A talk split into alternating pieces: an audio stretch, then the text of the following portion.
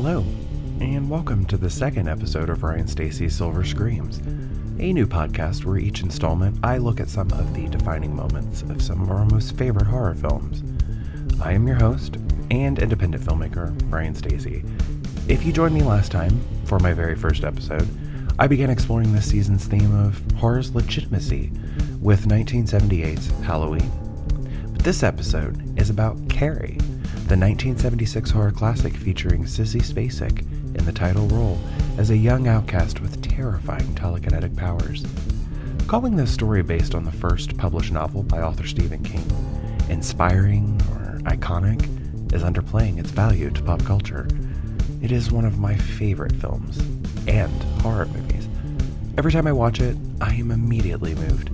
I feel this lump in my throat, most likely invoked by Pino Donaggio's melodic score for Carrie, even before we see her tucked semi safely away from her peers in that steamy shower cubicle. There is impending dread in the dreamy melody that gets you on Carrie's side immediately. I can see your dirty pillows. Everyone will. Breasts, Mama. They're called breasts.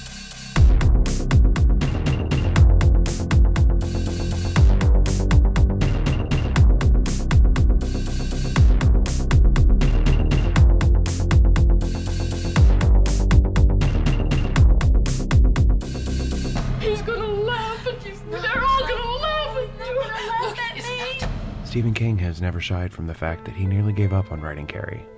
Living in a Maine mobile home and working as a school janitor at the time, he was married and he had children. In photographs, the Kings really look like your then typical American family. He'd been getting his short stories published in gentlemen's magazines, which helped put a little extra food on the table. But he needed a hit, and he was working on this new one a story about a dumpy teenager with telekinesis who gets her first menstrual cycle in the communal showers at school.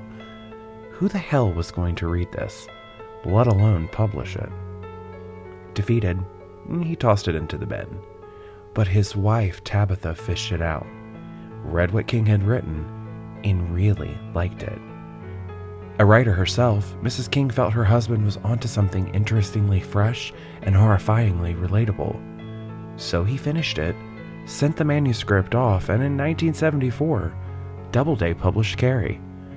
I do apologize for hastily glossing over King's early years in his career here, but let's be fair, I could do entire seasons about this man and his incredible work. And perhaps I will because the argument can be made that King really helped legitimize horror. The 1980s was the decade of Stephen King, where every novel and short story had an adaptation that was hitting the silver screen quarterly. Thank the heavens Tabitha King rescued Carrie from the garbage. This shocking novel is a stunning first effort by an author. Millions have read it again and again, myself included. It's gripping. My dear listeners, if you are not one of these millions, get yourself a copy and read this book right now. It's a quick ride, but its format of first person POV accounts in Stephen King's then fictional 1979, cut together with post 1979 accounts from magazines, books, Senate hearings, and records, are weighty. Carrie's terror cuts itself into your mind more sharply this way. You will not be disappointed, especially if you like audiobooks. Sissy Spacek reads the audiobook on Audible. I suggest you check that out as well it's definitely a, an interesting and more fun way to absorb Stephen King's writing in this novel. Brian De Palma held his casting calls for Carrie jointly with his friend George Lucas, who was also casting his own movie, a space opera entitled Star Wars. It is famously known that actors tested for both projects, going from Carrie on over to Star Wars and vice versa. Let's stop for a moment and picture the late great Carrie Fisher auditioning for Carrie White, or William Katt, De Palma's eventual Tommy Ross, auditioning as Luke Skywalker with that big, beautiful mane of golden curls. It's fun to envision, and these moments actually happened. A great source of material in the history of Carrie's production can be found on the Home Media's release's special features. I've seen these several times during the preparation of my Carrie fan film. As I viewed the multiple pieces the discs offer, I learned so much about the detail and thought that really went into the film's production that takes what we see on film today and just goes so much deeper. It's great supplemental material. Through the audition process I mentioned a moment ago, it's important to note that, as the way things typically do go in Hollywood, no one wanted the actress that would win the titular role. Brian De Palma was not interested in seeing Sissy Spacek for the part, but did anyway. I'm sure that Sissy's being married to the production designer Jack Fisk may have helped her chances of getting past the director's lack of interest. She came through the process with stringy hair streaked with mayonnaise and a sailor dress her mother had made her as a child. She'd let the hem out. These touches were perfect for Carrie, and Sissy won the role. Piper Laurie, the actress that portrayed Margaret White, Carrie's mother, thought the film was a comedy. Laurie mentions that the script was very humorous to her, and the humor is what drew her out of her then semi retirement. Laurie is having fun as Mrs. White. You can tell. It was not until later on anyone clued Ms. Laurie into the seriousness of their film. Either way, what a wickedly delightful performance to be tasked with turning in. The film was fully cast with an ensemble of wonderful, fresh faces for Bates High students. Welcome Back Kotter's, John Travolta, scored antagonist Billy Nolan, lover and cohort to Nancy Allen's Christine Hargensen, the latter's breakthrough role. She was literally on her way out of town when she got the audition for Carrie, having given up hope she'd have success in acting. Allen would also find love through this film, having begun a relationship with and eventually marrying director Brian De Palma. PJ Soles, who came up in our last episode, got the part of co bully Norma, even a young Edie McClurg, one of cinema's most gifted character actors, probably most famously known as the secretary in Ferris Bueller's Day Off, appeared as Helen Shires. Betty Buckley, the sympathetic gym teacher Miss Collins, also voiced the little boy that bullied Carrie on his bicycle at the beginning of the film. But this wouldn't be her only touches on the legacy of Carrie, as she'd go on to play Margaret White in the 1988 Broadway musical adaptation. Carrie was filmed in Southern California for around $1.8 million. The production would showcase iconic camera angles and movements, with moody lighting and score filling out what they were unable to achieve with practical effects. This was long before the heavy usage of CGI. Miniatures were created to destroy the White's home, including a scene featuring Carrie raiding stones on it as a young girl, but this was ultimately cut. It would seem that there were a few cutscenes like this that were more firmly in line with the novel's material. However, the stones can still be seen dropping through the ceiling during the film's climax. All films have stressful moments that sometimes rear their ugly heads. Brian De Palma fired his director of photography and replaced him after shooting had begun. PJ Soles' eardrum was ruptured during the Renegade fire hose sequence. But save for these bits, I cannot find any stories detailing a troubled production. For all intents and purposes, Carrie was a great shoot. Even to this day, the talent behind it still speak very fondly on their memories of it, which seem to check out because Carrie released on time on November 3rd, 1976.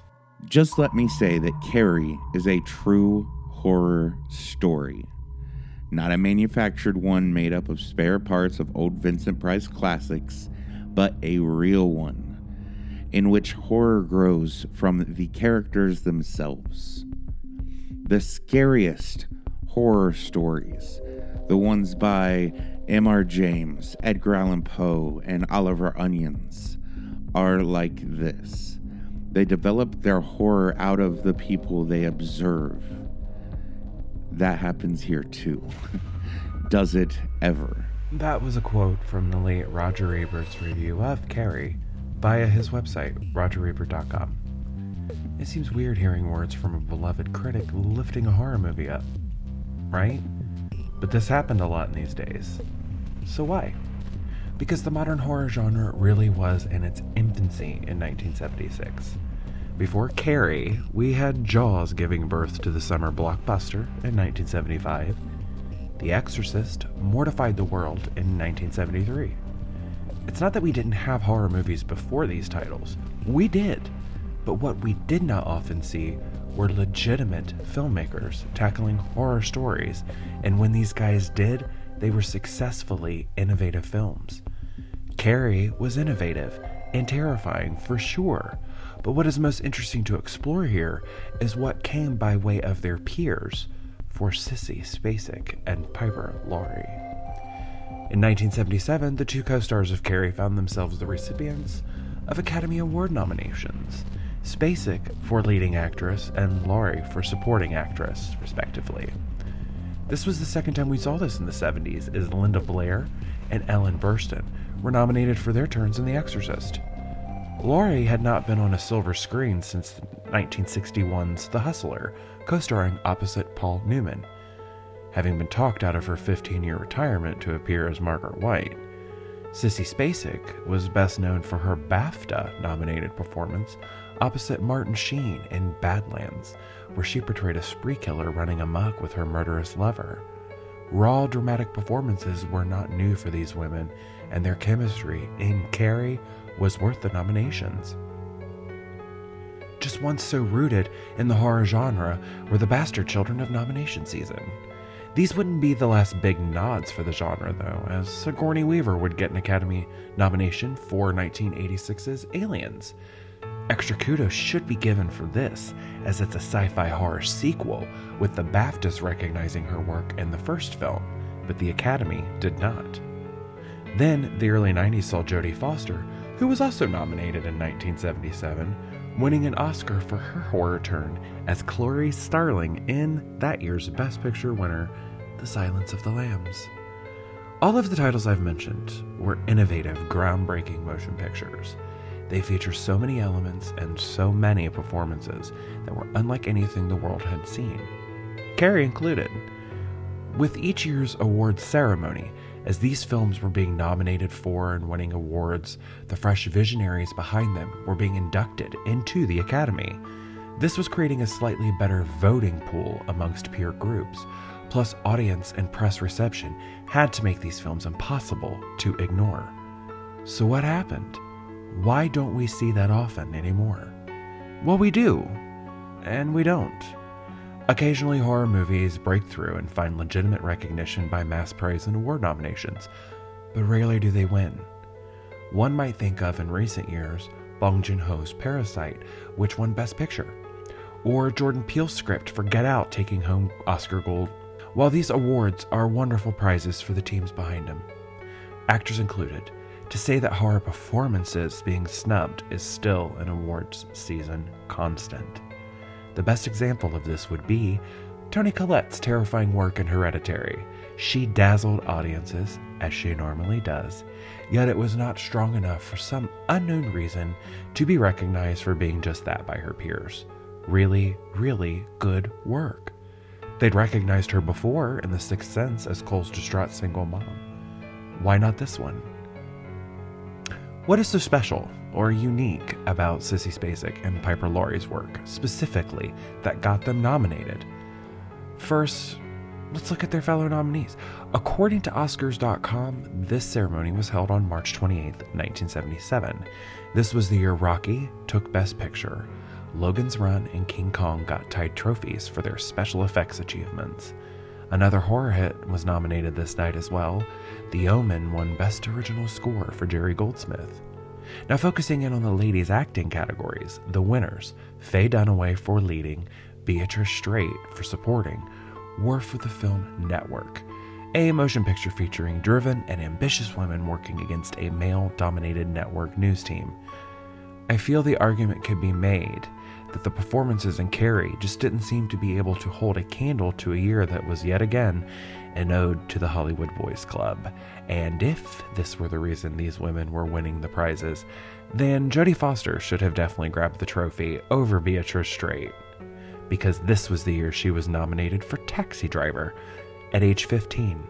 With further review of these nominees, I'm saddened that Lee Remick was not featured over one of these more forgettable performances of that year.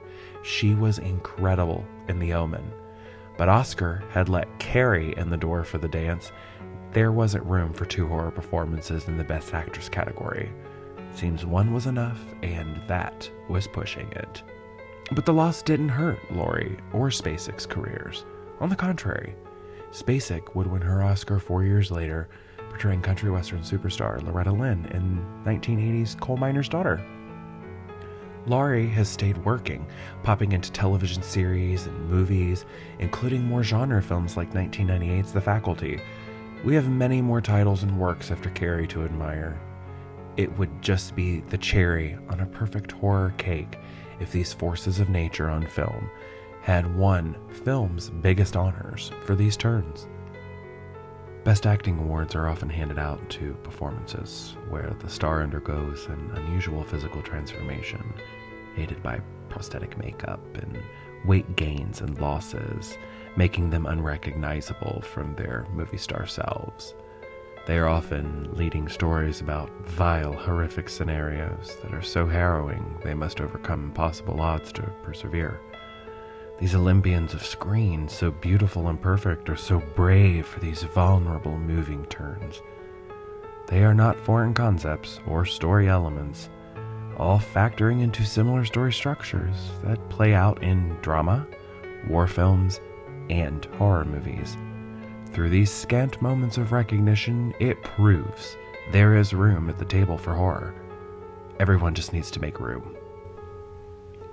In 2018, I directed a short length fan film entitled She Burns in Hell Accounts from Chamberlain, Maine. The story is centered around survivors of prom night and how it rocked them all to their very cores. I leaned heavily on Stephen King's source material, hoping to better adapt some of the elements that often get left out of Carrie adaptations. What we ended up doing was marrying Brian De Palma's iconic motion picture even more richly to the source material that inspired it. Carrie may not have won any Oscar gold, but the true prizes it won were bigger than that. The film is a true horror icon, celebrating 45 years of discussions, remakes, musical adaptations, merchandising, even a loosely based sequel, The Rage, Carrie 2, in 1999. Depending on which genre circles you run in, Carrie might be mentioned and praised more than the other films of its era that we briefly mentioned in this episode. I know it is in mine. Thanks for listening to Ryan Stacy's Silver Screams. I sincerely hope you enjoyed this episode about Oscar's complicated relationship with horror performances by way of Carrie. The show is written and performed by me, Ryan Stacy. I co produce it along with my partner at Concept Media Films, Sean Burkett, who appears in this episode as Roger Ebert. Join me next time, where, as I promised in episode 1, we will be discussing my favorite horror movie of all time 1996's Scream. So until then.